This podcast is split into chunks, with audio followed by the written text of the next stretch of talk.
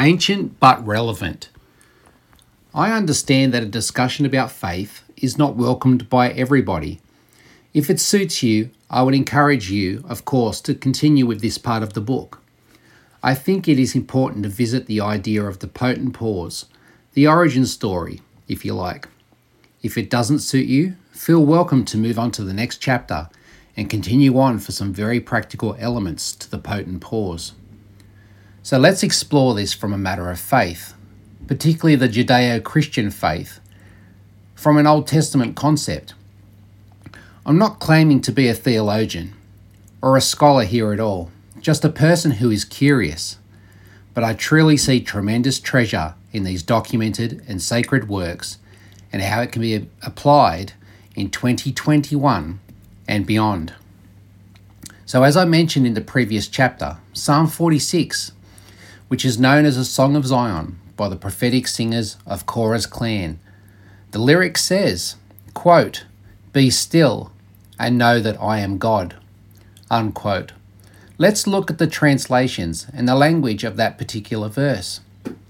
Some of the language around, quote, be still, unquote, basically means to step out of the traffic, to relax, but other translations I've found very interesting also mean to let go, to surrender, to surrender our anxiety, to quit fighting, to desist, surrendering it all.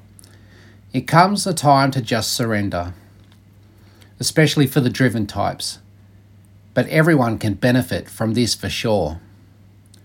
We're striving and grinding away, and things can eat at us like a cancer.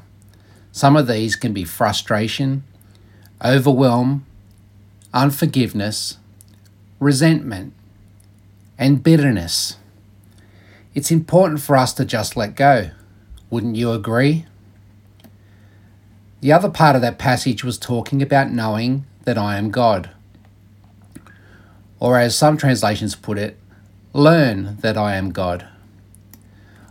I'm someone exploring and grappling with this and coming from a point of being very driven, having to loosen my grip on a lot of things. This second part is key to not only letting go, but also what are we taking hold of?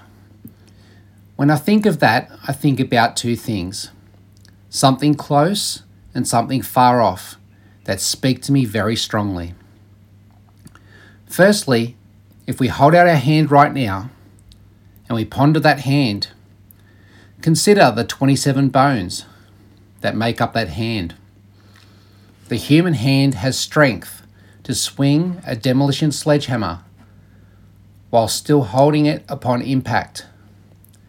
The same hand can also work the fine detailed arts of Japanese calligraphy. The muscles controlling my fingers are not in my fingers, but are in my forearms. Consider the complexity of that hand, the function of the hand, and the uniqueness of the fingerprints on that hand.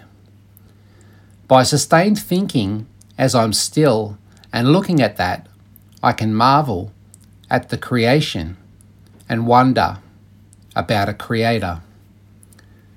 Secondly, when I'm being still, I look up at the sky as I write this, looking out the window and looking at the clouds in the sky.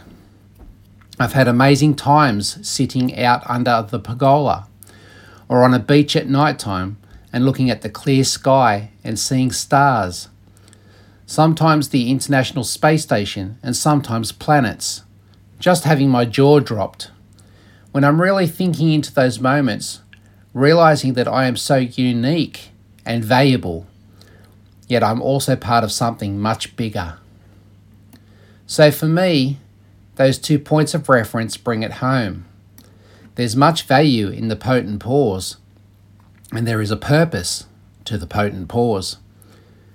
It's firstly to quit my fighting, my striving, and my resistance. But secondly, it's to wonder who my Creator is and to, to experience that revelation in my life. The Old Testament text has pictures of sacred portions, shall we say, this example of keeping something distinctly marked out. For example, tithing, a portion of income, whether that be money or produce, was set aside. A portion of land, a portion of time. There was a Sabbath in the week, intentionally setting aside as a sacred space, separate to the rest of the week. Still to this day, people take sabbaticals from careers after long service. This same picture comes forth with the potent pause in the busyness of life.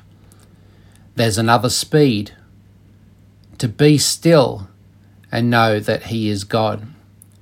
I see this concept to be not only for days gone by, but for this new millennium. Even for people so far away from Old Testament Hebrew lands such as Australia.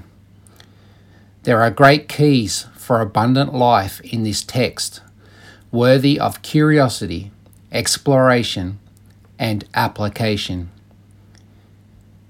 How could this practice of the potent pause look? How could you start it if you haven't already? What are some practical considerations for a conducive setup? What could we tweak if we are doing it already? This book will continue that conversation.